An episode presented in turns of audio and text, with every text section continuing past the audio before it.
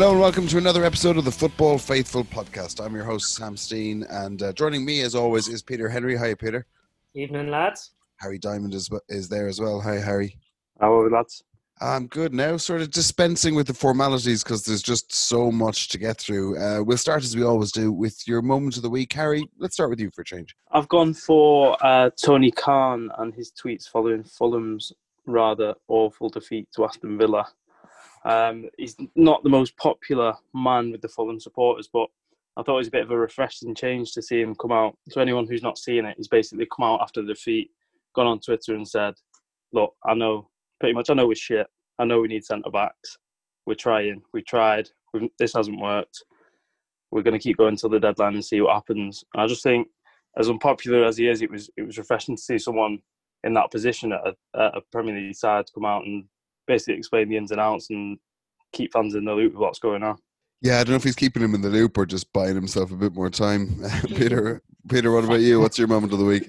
Yeah, I'm gonna go. It's more of a kind of an hour than than a just a one moment, but uh, just the whole um, the whole build up to the West Brom Chelsea game with, with Jamie Redknapp giving Thiago Silva the big and you know he was made the captain, and all the rest, with the impact he's had around the place and he's going to sort the defence out, all this. And then you, you get into the game, and Chelsea are down 3 0 after 27 minutes after defensive howlers. Thiago Silva's fallen on his arse.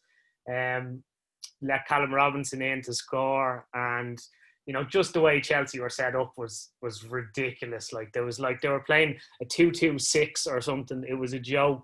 And it's just more credence to the kind of to the uh, theory that Frank Lampard's got got 200 million to build a house and he just spent it all, spent it all on fancy interior and chandeliers and he forgot he forgot you need a foundation because if he thinks a 36 year old Thiago Silva is going to be able to defend you know as part of a two man backline for the rest of the season you can forget it. So uh, just watching that all crumble I was just in bits laughing by the time the third goal went in. It was just absolutely hilarious.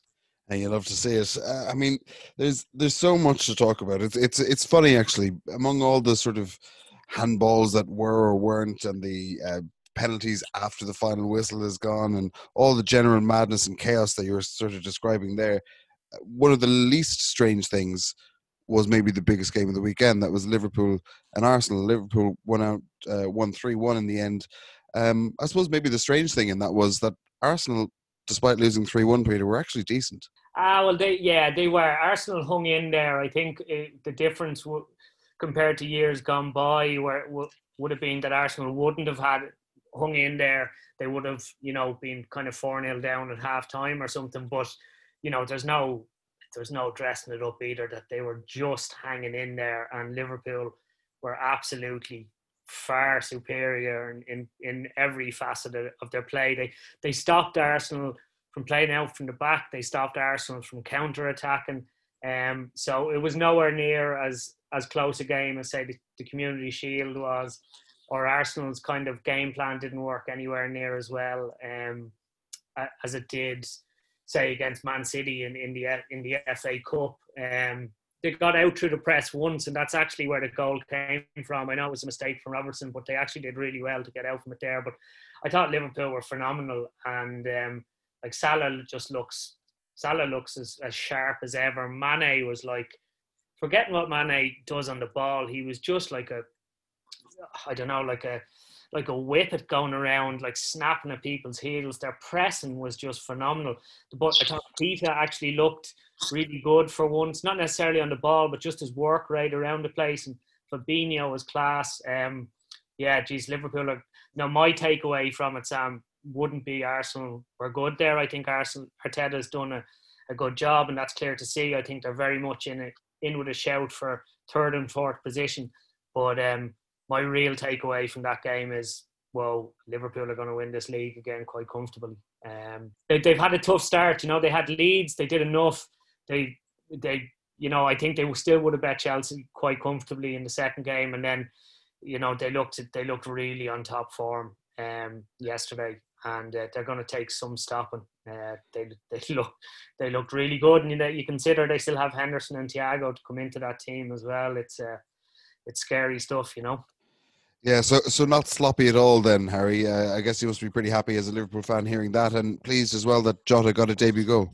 Yeah, it was uh, it was good to see him come on. I thought he he missed a good chance before the goal, um, but he he's such an upgrade. I think on what we've had coming on before. With Origi is a he's like a difficult player to assess because he comes on, he tries hard. Most of the time, he looks pretty awful, but he turns up with goals. But Jota looks like someone who can actually step in and the, the level of quality not drop significantly. Um, I thought he took his goal really well. Finish was good, and yeah, he was positive. I think Liverpool, as Peter was saying, I just I just can't see any way any team can stop them at the moment. Like they've just got so many ways to win games. I thought the fullbacks were brilliant um, against Arsenal. They look back to the best. They're good at set pieces. The pressing is unbelievable. They they bypassed Arsenal's press with Van Dijk's passing out the back. Yeah, I just can't see any way that anyone's going to bridge the gap to them at the moment. So you're both pretty convinced then that uh, Liverpool are the team to beat. I think there were questions about that just before the season started. Uh, City, I know you guys are both very impressed by uh, when we did our first part of the part of the season. Peter, they they don't look like they're quite at it. Yeah, well, I think we did what we said last um, last week was that they looked really, really sharp against Wolves, but in that second half, there was um, there were there hints. you kind of said, yeah, yeah, you could see that Wolves really had them on on on the rack for for a bit. Of, I know it finished three one, but Jesus's goal was was kind of in injury time, and yeah, Wolves did create enough chances to get back into it, even if Man City were probably better in the game overall. And um, look, it's it's it's a long-standing thing with, with Man City. You, you get chances against them. Um, like five two at home against Leicester. That's, that's Leicester love playing City, though, don't they?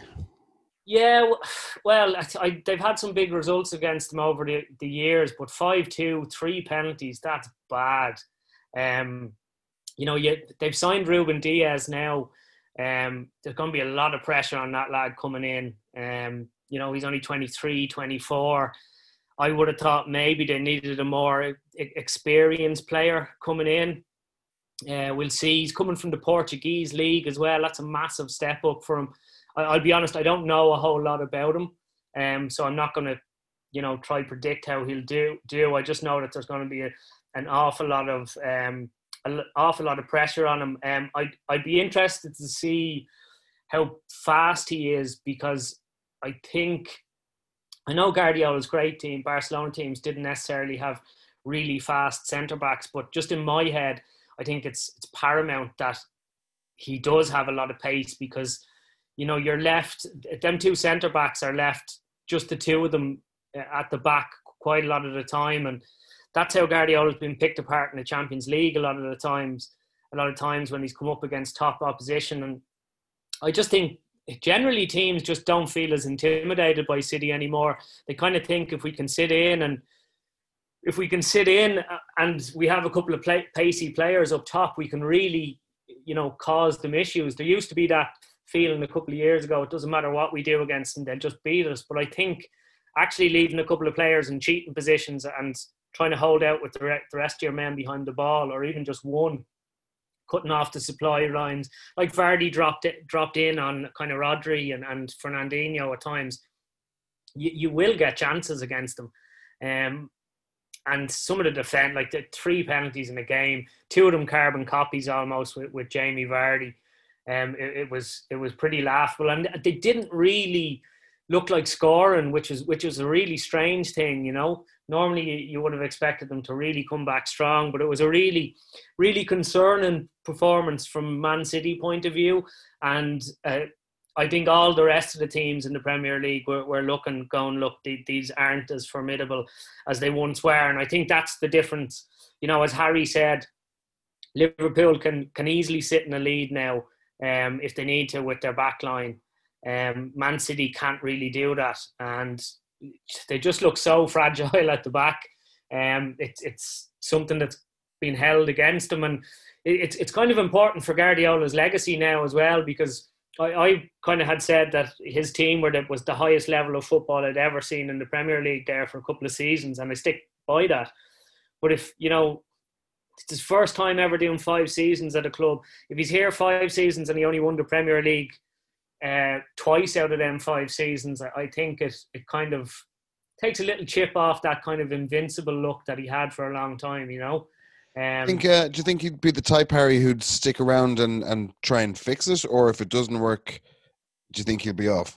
Uh, if I'm honest, I'm not too sure. He's from what he says in the press. I know he's not going to come out and say that he's he's looking to get off as soon as he can. He seems to be happy, and I think City is the kind of job where they'll give him the opportunity to to build, and they're going to give him money to to get it right again. But I just look at City at the moment and just think they they lack leaders in the team, and not necessarily people that are going to scream and shout and organise, but just players who are going to take responsibility. Like apart from De Bruyne, I just don't see that when when the going gets a bit tougher, and they just seem to roll over, which was wasn't the case a couple of years back. I think they're in a little bit of transition now with obviously Kompany's gone, Silva's gone, and all the players that were so key to their success beforehand um, and they're struggling to find the players to step into those roles and, and be the new leaders of a new team at the minute.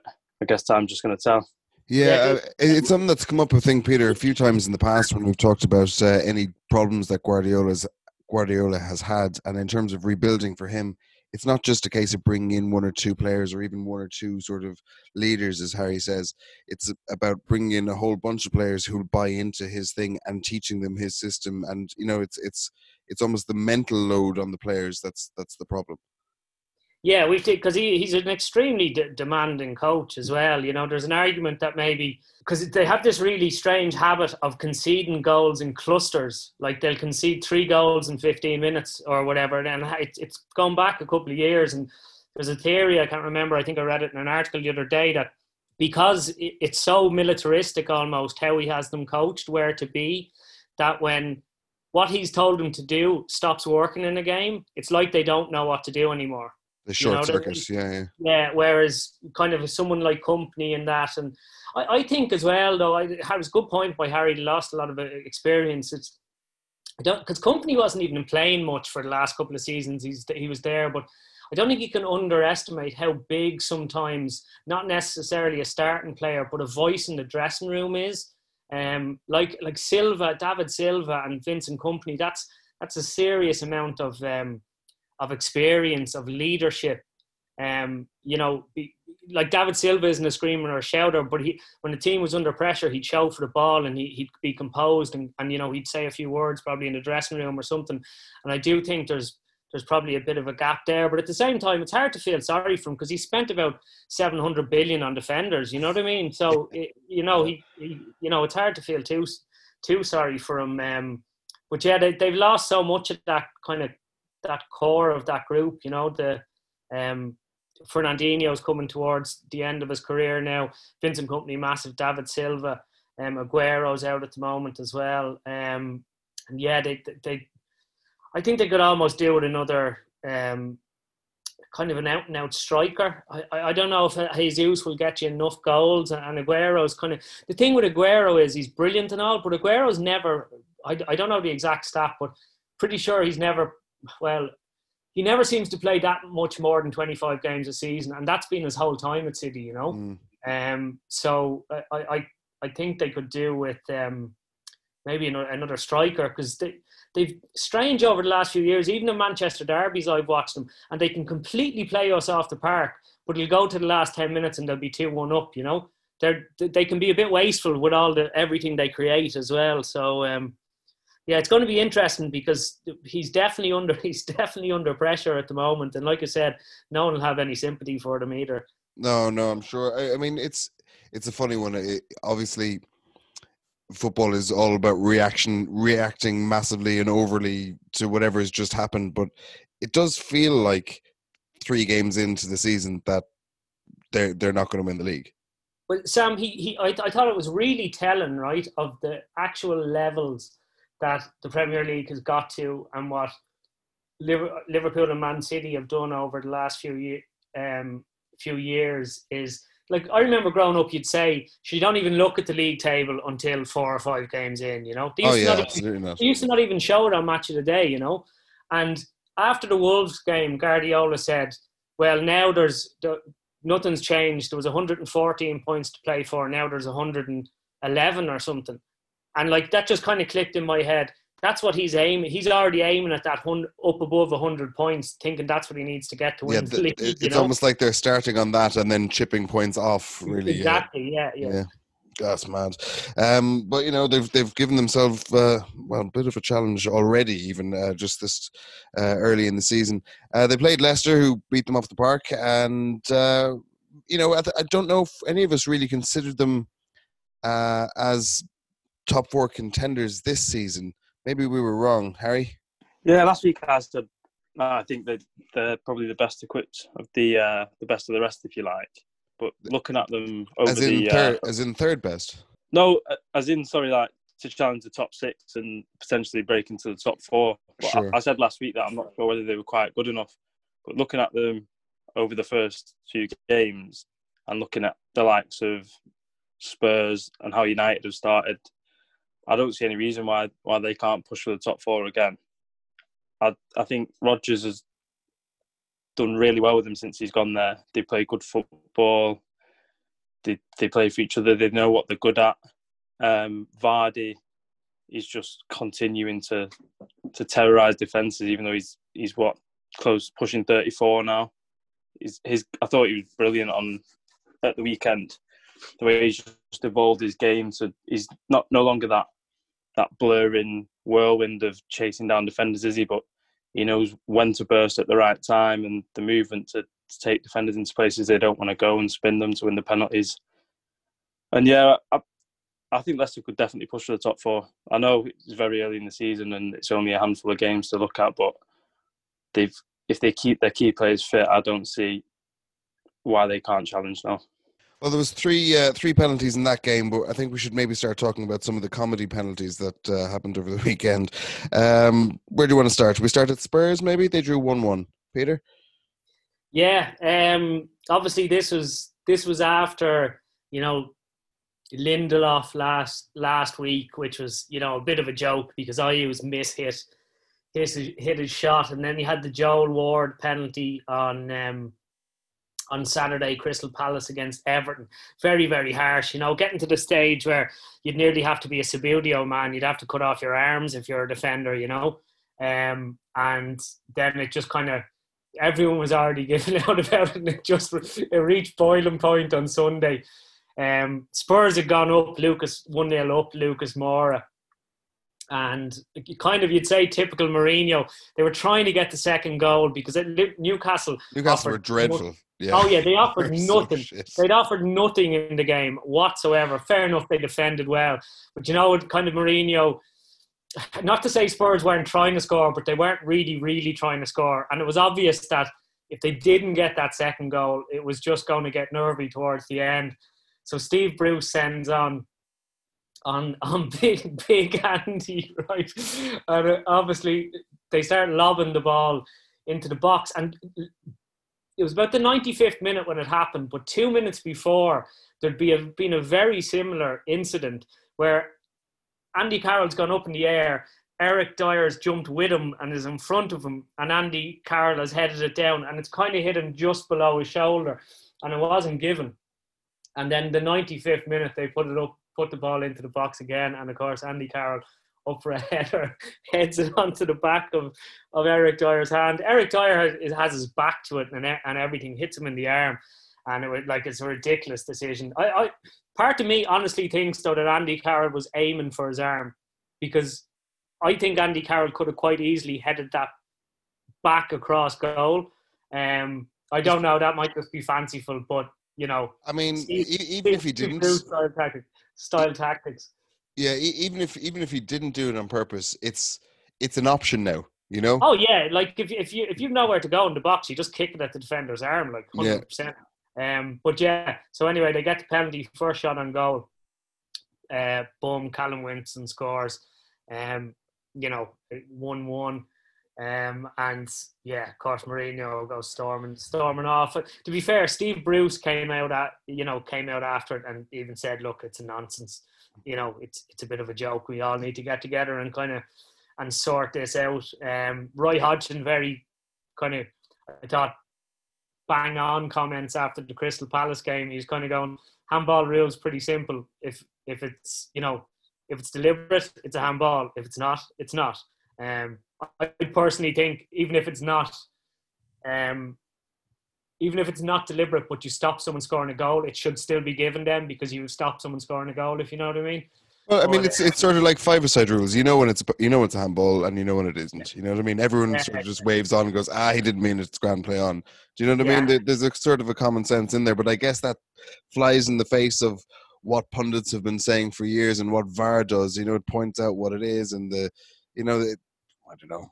I guess we, we just have to decide which one we want to argue about. If we want to argue yeah. about the marginals and the you know he should have given it or he didn't give it, or we want to give out about the you know the stupid mi- micro handballs. We just have to decide which evil we want. I'm just afraid. Sam, to put it into perspective, Harry, what what was it? Because I know you were working on an article today. The the previous record for penalties is 112, and there's been 19 so far. Is that correct after three weekends? Uh, I think it's 20, and the, if it's at the current rate of penalties yeah. for the whole season, we'll end up on 217. But I guess this, is, this, is, similar to what happened in Italy last year. Didn't Immobile score yeah. something like 30 goals and uh, 25 of them were penalties? yeah, well, well, yeah, no it just show, it just shows like how like if you're a penalty taker, you're licking your you're licking your lips. You're staying for a half an hour after training every day, practicing them. At that goal that goal bonus is coming in. yeah, um, well, there was that one, and then uh, if, as if the bizarre handball penalties weren't enough, uh, United went and scored one after the final whistle went. Um, they just managed well with that penalty from Bruno Fernandes managed to get past Brighton. Um, Peter, I'm actually going to stick with you just for a second on this one because they got the they got the win, um, but they were terrible again. Man United, that is. Yeah, got the win. Um, Rashford scored uh, a very good goal after a um, a great through ball by Bruno Fernandes. Got the three points. Apart from that, there's there's not really much to shout about um, over the course of, of the opening uh, two games, not just the Brighton one. Absolutely shocking display um, defensively, not just the back four. I mean, the midfield, there was like Trossard and Solly March, and they, they were waltzing around Man United players. It's like they couldn't even tackle. It was, oh, it was a terrible performance. Brighton hit the bar five times. It's a record. Like, ridiculous how, how poor they were. I, I actually thought when Aaron Wan-Bissaka come in, came back in. You know, I'm very critical of his ability on the ball. I think he's not even Premier League level footballer, but you know, generally he's a good defender. That's his whole selling point. But he was all over the shop um, in terms of his defensive positioning. When Solly March scored the 2 2 to make it 2 2 kind of in injury time, he'd had that same chance. It came came to him in that air, in that same area unmarked four or five times already. Like you know, every fullback can get caught out of position once. You probably shouldn't be at be at that level, but like this just kept happening and happening. It was it was absolutely ridiculous. Um, Pogba was poor in, in the centre of the park. Um, yeah, he's just back from COVID though, so you know we, we give him a bit of a bye ball. He's kind of for a couple of weeks anyway. But um, is it just that they're undercooked? I mean, I know they'll you know a slightly shorter preseason with the games in Europe and stuff like that. Is is that it, or is it is it more? I know we talked about the systemic issues at the club, but you know, in terms of the first team, the first team are decent enough or should be decent. Yeah, I, I don't know. It, it, it's just with this United team that they, they seem to be. Um, I've talked about the mentality all the time. I sound like a broken record, but it seems to me like they, they either they're very streaky. You know, they kind of they're either there's no middle ground with this Man United team. They never play okay. They're either terrible or they're really good. And if they put in a really good performance, they'll buzz off that for for a few weeks and get more good results. But then as, as soon as they have a bad result, they don't seem to be able to pick themselves up very quickly. Um, you know, you could I, I look. I'm not really buying that short and preseason, all the rest of it. I know there was a lot of kind of messing around with Wan-Bissaka. Come, he went to Dubai when he shouldn't have, or something, and Harry all that messing with Harry Maguire. Um, but every club's had them. Well, most clubs have had the similar kind of issues. Um, so, and I think you know, as well, to keep talking about oh they're they're not quite fit yet. I think that plays into players' minds as well. I do think generally the the atmosphere around the club about new signings and stuff hasn't helped. Um, you know, th- those players, you know, we did well to get into the Champions um, Champions League. You know, finished third last season, but there, I'm sure them lads are under no illusions that we needed to strengthen to to kind of push on. And you're seeing all these other clubs sign and signing uh, players. I think also another issue there, Sam, as well. The squad isn't settled or anything yet, so I'd say you know you're going into training at the moment, and there's all these fellas like I know Small's training on his own, Rojo, Pereira. They're all about to leave. They're all about to, um, you know, there's talk of Sancho and kind of Telles and that coming in. So everything's just a, a, lot more up in the air than it seems to be at, at, most other clubs. I know other clubs are kind of active in the market, but it's like United haven't sold or, or really brought anyone in yet. This kind of probably leads into the whole, you know, managers hate the transfer market being open when the the season is on, you know, because they don't really know what they're dealing with. So I think that's had an effect as well. But um, yeah, there's just a, a, a whole load of issues, and I think yeah, it was good to get the win, but um, you know, it's it's it's going to be it's going to be tough for the squad as it is to to to make uh, to make the Champions League places this year because the defense just looks so bad at the moment. Um, De Gea still doesn't look 100% right. Um, and then you take it, the, front three is really good, and, Bruno and Pogba and, uh, are, are, good. Van de Beek can come in. Any of them get injured, there's a massive drop off. And then, you know, I don't think any of the sitters. Matic was a top class player in his day. He's lo- he's not very mobile. He never really was, I suppose. And then McTominay and Fred are, are okay, but they're not great. So there's there's a, there's a lot of holes in that team, um, and I think, like I said, they they don't seem to deal with setbacks very well. They can they can their form lurches from really good to really bad too much, too much to um, because I don't think. I, I don't know because it's it's kind of interesting because it's still as much as we were saying about Man City earlier. I still think them and Liverpool are competing in their own mini league at the top, and then there's all the you know there's probably another six clubs trying to finish third and fourth, um, and it just depends how good them other clubs are because Spurs don't look great, Chelsea don't look great. It could be another season like last season where you're getting in with 65 points or 66 points. You're kind of getting in by default almost, but um, it's it's it's going to be a very up and down season unless we you know somehow sign Jadon Sancho. Then we're going to win the Premier League, the Championship, the Europa League, the Champions League. Going to win everything. Um, but um, for now, it's it's. Uh, I'm not full of optimism, Sam. This club's going to be the death of me. uh, how likely is that Sancho signing? I saw they put in a bid this evening. Yeah, that, that's Sky were reporting tonight that they put in a hundred million bid, eighty up front, and twenty million, which is just absolutely ridiculous considering Borussia Dortmund have said all along it's a, it's you know 108 million um, pounds, 120 million euros. Um, 80 up front, though, could change that. Sorry, no, they said 80, 80 euro, Sam. 80 million euro and 20 and then united united with their ridiculous add-ons like if, if to be honest like if united supposedly some of the add-ons are like if we're in the champions league united don't qualify for the champions league every year like mm-hmm. um you know what i mean so they're they, forget about it but like is this what have they been doing for the last three months they've gone in with a low ball offer um having said that now it reports from Germany are saying that that offer didn't actually go in. Um, so Sky are wrong. Uh, th- that's the reports coming out of some reliable sources in Germany. So we'll have to see how it plays out. But it's just absolutely bonkers. If they don't get Sancho, it, it just shows what a mess the club is because they've hung around knowing exactly what Dortmund's price is all summer. And then they go, you know, they're, they're still trying to haggle because like imagine missing out on Jadon Sancho for 20 million euros. Um, it, it, just boggles the mind. Like they, they just don't know when to pick their battles. Fair enough, they've been getting ripped off in the past. Personally, I don't know about you lads. I don't think um, 108 million pound is too much money for Jadon Sancho. He's 20. Numbers are insane. Tipped as a future Ballon d'Or winner. Apart from that ability, he's as marketable as they come. You know, it's a no-brainer. He could be playing for you for 10 years. Um, he's probably, apart from Mbappe and Haaland, probably the best young player in European football. So it just, I, I, I don't know why they're trying to haggle over 20 million euros, whatever. Just go in and pay it. If, if you're in a if you're in a position where you're trying to get back to the top, you might have to pay a bit more at times.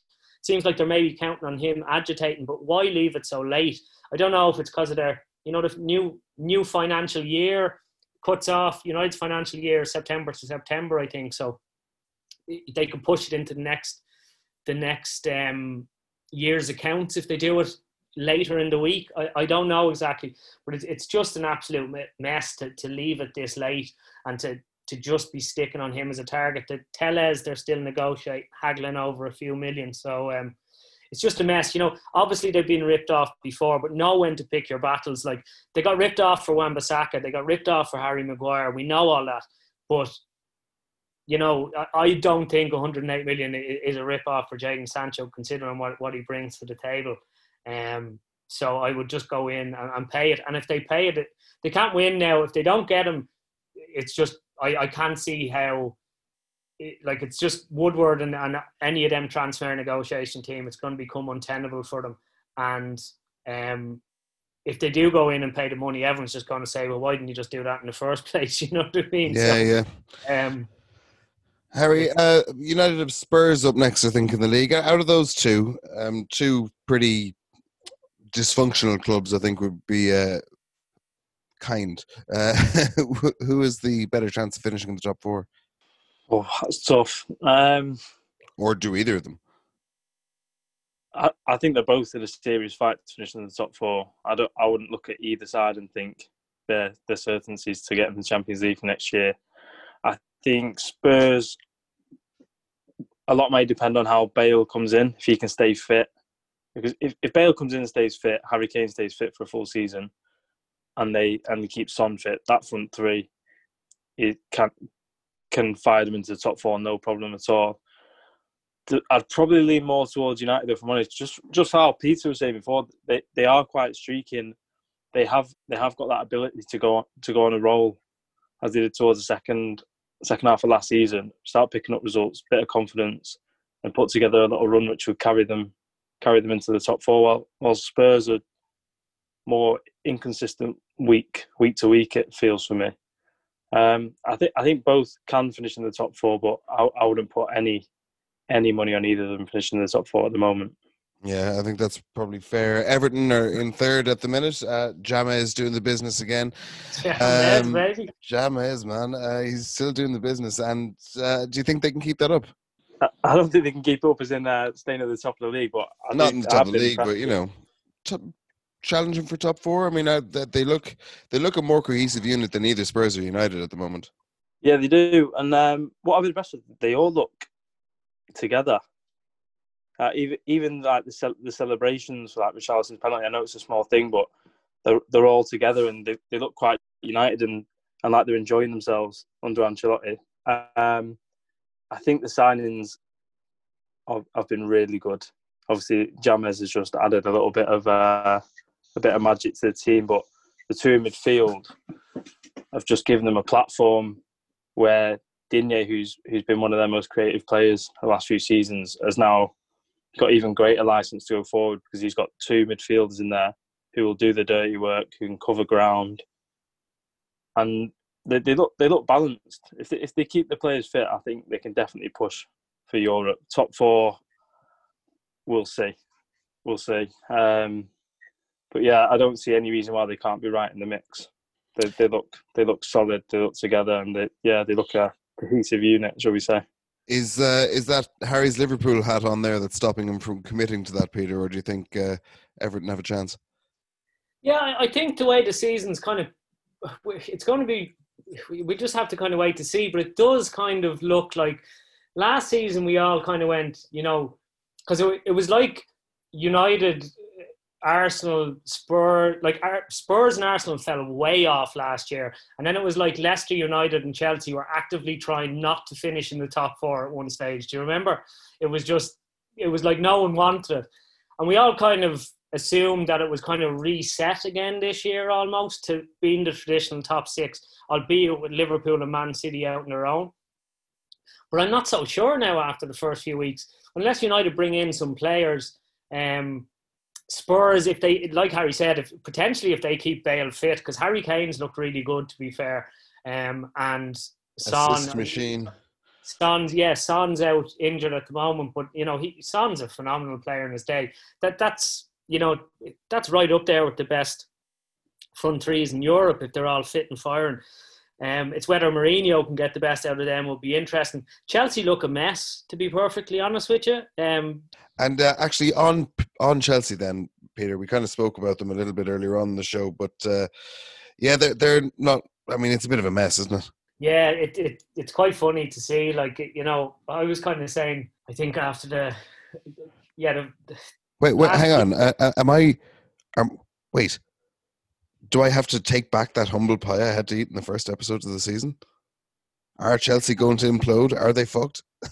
No, because they're Chelsea. So even like the most Chelsea thing to do would be to sack Lampard after um sack Lampard after six months and then like win the FA Cup and uh, finish third or something. That's that's how Chelsea, that's how Chelsea operate.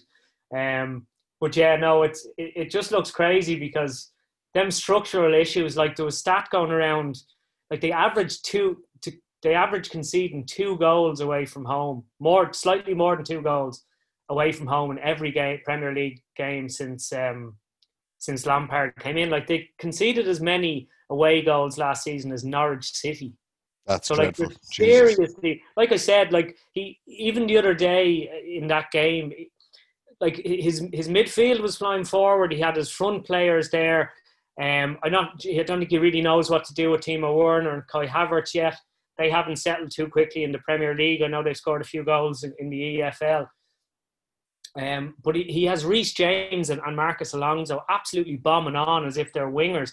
Just leaves the two defenders there, and there's no kind of protection in, in front of the back four a lot of the time from the midfield. It, it's it's structurally they're they're a bit of a mess, and it just seems that he got this 200 million budget and spent it all on on attacking players without really needing them. I, I think Kai Havertz, uh, you know, on his day is one of the most aesthetic, aesthetically pleasing footballers to watch in the world. But I don't think they really needed him. I think they could have spent that 70 million on on a, on a top class centre back. Uh, I don't think Ben Chilwell's going to solve their issues. Reece James is great going forward. He might have to bring in back in Azpilicueta, to be honest, just to give them some kind of balance. Um, but he's going to have a real. I know they have Pulisic to come back, but that's another attacking player. Um, there just just seems to be real issues with that team, and I, I don't think he's really solved them, except that they might score more goals this summer, but they're not going to stop them this ye- season. I mean, but they're not going to stop them going in in the other end. Like uh, you know, I said about building the house with it, without the foundation. Um, that's what it looks like. There's talk that they're going to try and sell a couple of players and get Declan Rice in. Um, I, I don't know. I don't think that's necessarily going to solve all their issues. Um, but I yeah, mean, the- they've got they've got Palace up next in the league, which see, who seem like a team pretty much set up to do damage to to a team like Chelsea.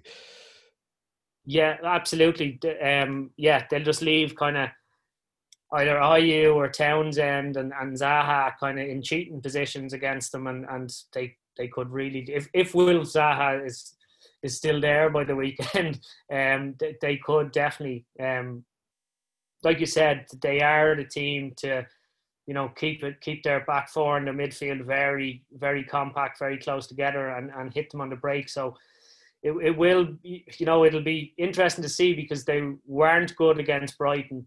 Um, Brighton have completely outplayed both Chelsea and Man United in the first couple of games of the season and got nothing.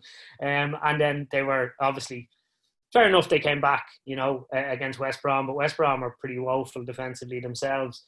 Um, so it's it's going to be um, it's going to be really it, it's just going to be fascinating to see because you know you know is Lampard this dud that some people make him out to be, um, or you know is he going to be a really good coach? But just from the outside looking in, it looks like it's a massive oversight from by, by not strengthening that that defense. Like, look at all the players they have; they're overloaded in, in midfield and attack. Um, but they, they, they're very, very limited. And strangely enough, Rudiger looks like he's going to leave the club. I would have had him down as the best of a bad bunch from Zouma. I think Zouma is terrible. Christensen is like Bambi on ice. I would have had. I don't think Rudiger's a really good player, but I would have had him down as the best of a bad bunch. So very strange that looks like he's on the way out. So what are they going to go into the season with? Tomori, um, Christensen, uh, Thiago Silva, 36 year old Thiago, Thiago Silva. You know, you just look at that and you think it's like he's put together this this midfield and, and star-studded midfield and attack and the, the defensive options and, and this Mendy guy coming in. I don't know much about him, but I don't know if yeah, he, he he's going to be under a lot of pressure as well. So just looks like they're they're so lightweight weight at the back, and the way he sets them up doesn't protect that back four either. So um, I'm kind of leaning towards maybe Frank being under a bit of pressure quite soon because even when he came out after the, the West Brom game, he was he was blaming the mistakes and he's you know he he can't you know obviously it's not his fault Thiago Silva falling on his arse or Marcos Alonso his header back, but the touch of the Mourinho about it, wasn't there? Yeah, no, but like you know, he's not. He's the one who sent his team out to just all start running forward, except the two centre backs. You know that that's on the manager. Like so, um, yeah, it's it's it's it's Chelsea are are one to watch this season because there's going to be fireworks in their games. There's going to be loads and loads of goals, which I think I said at the start of last season too. To be fair, yeah, um, we've uh, well something I, I said earlier at the at the start of the show was how you know, it feels like even three games into the season that some things are already decided whether it's city not probably going to challenge whether it's chelsea who we thought were going to maybe not united almost certainly not. Um, but i think it's, it's, maybe the same at the other end of the table too. Uh, harry you mentioned fulham earlier. Are they doomed already? Yeah i think so. Um, there's, there's only a few days left of the transfer window and they I just look at their team and it just stinks of the championship. They've they've got so many of the players who who came up two years ago and struggled and weren't good enough then, and they've they've come back up with those players. And I just think like, what what do they say about insanity? Is doing doing the same thing over again and expecting different results? Because that that's just what it feels like to me with with that defense. Um, Hector, Odoi, they're, they're just not good enough. They're just not good enough for the Premier League. And, and Villa just cut them apart. And Villa are not exactly a team that screams goal scoring, but they, they just, what is it, 10 goals now they've conceded in three games? Mm-hmm. And no no signs of, it's just like they just, they get the ball to Mitrovic, they wanted to win headers. And they think they think that's going to be enough to stay up, and it's just not. I can't see any way they're going to stay up unless they make some real big signings in the next few days. But even then, I think they've got a job on. They're dreadful. I, am going to go. And Obviously, Steve, who presents the other pods, is is a big Fulham fan, so I hope he's not listening. But I'm going to go all out and say Fulham will break the record. They'll concede 100 goals this season. Wow! And uh, points tally lowest ever, or um, they, no, when I died, that Derby record runs at eleven. That's yeah. that. That's completely out on their own. Not unless they sign Robbie Savage, then I'll, then I'll get behind. uh, what about Leeds then? Uh, Leeds got another win, and uh, the guy that we all said wasn't going to score goals, Bam Bam Bamford, has got a three goals in three games. Yeah, it was actually I, I only saw the second half of that first York, Yorkshire Derby and whatever it was, twenty five odd years or something like that. Um, yeah, two two decent teams to watch. It was kind of a hard hard fought game. And your man from was I think it was important for Leeds to get the clean sheet. You know, after yeah. them kind of you know because conceding, conceding three to Fulham. yeah, exactly. Um, that, that was kind of that was bad. Um, and the goalkeeper played really well. He's only about twenty odd or something. There was a couple of question marks over him. He made two big saves. One from Lundstram um, and one from Bal- Baldock, I, th- I think, to keep them in the game. And then the, the cross from uh, Jack Harrison uh, with his left foot as well for um, for Bamford was superb, and it was a great header by Bamford back across across the goal. So a lot of people were tipping, you know, Rodrigo to be the man, but he hasn't actually looked great in the first few games. Um, whenever what I've seen of him and and Bamford's, um, yeah, you know, I, Bamford missed a lot of chances last year, all the rest of it, and he took a lot of sticks. So you know, I'm happy enough for to see him scoring scoring a few goals. I don't think it'll last. I think he's just on a bit of a streak, but um, yeah, it, it's a great start for Leeds. Seven points, especially as we've been talking, where so many other clubs of the so-called big clubs seem to be kind of in a bit of an identity crisis. Don't really know what they're doing at the moment. Um, it's uh, you know get off to a good start. They'll uh, they'll definitely be safe Leeds, and if if they can kind of get a few more good results over the next few weeks, they'll be able to start looking up the table throughout the course of the season instead of over their shoulders, which is which is good because I know I know Leeds fans will coming up. We're coming up to compete, not just to be there. But really, you know, after so long, the, the first thing, first thing, Rival, yeah. yeah, it was to, to tick off your list. So if they can get kind of 15 points off on the on the board after say eight games or something, that would be a, a, a brilliant start for any newly promoted side. You know. Yeah, there's one thing that you you kind of touched on there that just struck a uh, struck a note from what we were talking about earlier on, and, and that's how so many of the clubs are just going through this sort of identity crisis. And the last time that happened, that's when Leicester uh, won the title, and you know Spurs weren't able to capitalize that on that. You know, we're talking about the other bigger clubs that might have filled that void after United sort of collapsed and everything like that. And it just strikes me that while that might be happening or continuing to happen in the case of United, Liverpool are there now. They are the big club. They are the powerhouse, and I I, I don't see them don't see them relinquishing that, no matter how many these uh, other clubs might, you know, the kind of runs that they might put together, whether it's Leicester again or, or whoever. Yeah, it's, it's sad times, Sam. It is really, really rough. Uh, I'm going to do a slightly different quiz this week. I've got uh, a bunch of football quotes, and I want you to tell me who who said them. Sam, I don't like change. I know, I know, I know, I know. But you know, you you had a clean sweep last week. I think we were almost a clean sweep last week. We need to change it up a little bit. Uh, so this may work, it may not work. We'll see what happens. Uh, I'll start with uh, a fairly famous quote I never make predictions, and I never will. Who said that? He was a famous pl- uh, player for England, played for Spurs, played for Newcastle. Peter. Peter. Harry. Chris Waddle. No, Harry. Gazza. It's Gazza. Very good. Uh, this next quote: a player, uh, the player said, "I could, I couldn't settle in Italy. It was like living in a foreign Peter. country." Peter. Peter. It's Ian Rush. It's Ian Rush. Rush, of course it is. Uh, how about this one? We must have had ninety-nine percent of the match. It was the other three percent that cost us. Mathematician, then. Yeah. Uh, Peter. Peter. Big Ron. Not Big Ron. No. This was a Dutch player. Peter. Peter. Ruud Gullit. It is Ruud Gullit. Very good. Two one. I'll give you. We'll, we'll uh, say first to three. Um, my parents have been there for me ever since I was about seven. Harry. Harry. Harry. Harry. David Beckham. It is David Beckham. what did they did they adopt him or something?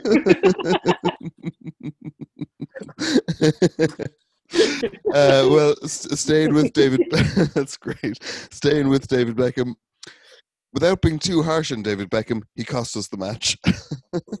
Peter. Peter. Sir Alex. It wasn't Sir Alex. No. Peter. Peter. Harry. Glenn Hoddle. Nope. England player. Peter. Harry. Harry. Shearer. Not Shearer. England player. Arsenal player. Peter. Tony Adams. Nope. Uh, Harry. Seaman. Not David Seaman. Nope. Peter. Peter. Ian Wright. It is Ian Wright. There you go. All right. I think that's first to Ah, three. You got it. I, I had one more in the in the can, which was uh, I'm going to make a prediction. It could go either way. that's that's Jamie Redknapp. Ron Atkinson it was, but it's a good one. Uh, right, almost it. Uh, just time for prick of the week. Peter, who have you got? I'm gonna go with um with David Elleray, who is the uh, one of the heads of whatever IFAB, this you know the, the body that's that's pushing this new handball rule. Um, I never really liked David Elleray. Do you remember him as a referee? He just had that real school teachery vibe to him mm-hmm. as well. I just always thought he was a prick. So when I heard he's behind this, I thought, yeah, that's if the cap fits, you know. Yeah, so uh, yeah, I'm gonna give it give it to him. Although I do think, you know, Andy Carroll could become a hundred million player if you just go around heading the ball into people's hands. That could that could be fun too. Harry, who have you got?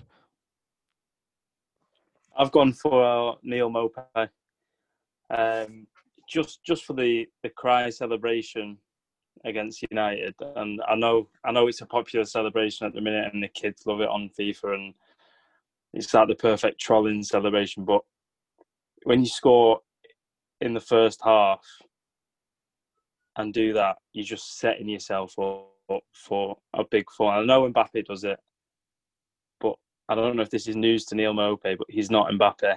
I think Needs the, to drink some milk, the, Yeah, I just think the world works in mysterious ways, doesn't it? And karma comes around quickly. So when he gave away that penalty in the whatever minute it was, hundredth minute, it was quite. Even though it was United, it was quite enjoyable to watch. Yeah, so he's my pick of the week. Yeah, I, I, think that's fair enough. Uh, I think he gets the overall Prick of the Week award this week. Uh, that's it from me. Thanks so much for listening, and uh, we will be back again next week. But there'll be a couple of other pods in your feed in the meantime, with the uh, fantasy football pod with Steve, and of course the '90s uh, pod too. Who's featured this week, Peter? A dunk, big dunk, Duncan Disorderly Ferguson came out um, nice. on Monday, and we are going to record Dennis Wise tomorrow. Nice, very good. And uh, if you subscribe uh, to this pod, you'll hear all those as well. So make sure you do that, and it'll just appear on your phone. Uh, just time to say thanks to Peter. Thanks, Peter. Cheers, lads. Enjoyed that. Cheers, Harry. Cheers, pleasure. And make sure you check out thefootballfaithful.com for lots more great football content. I'll see you next time.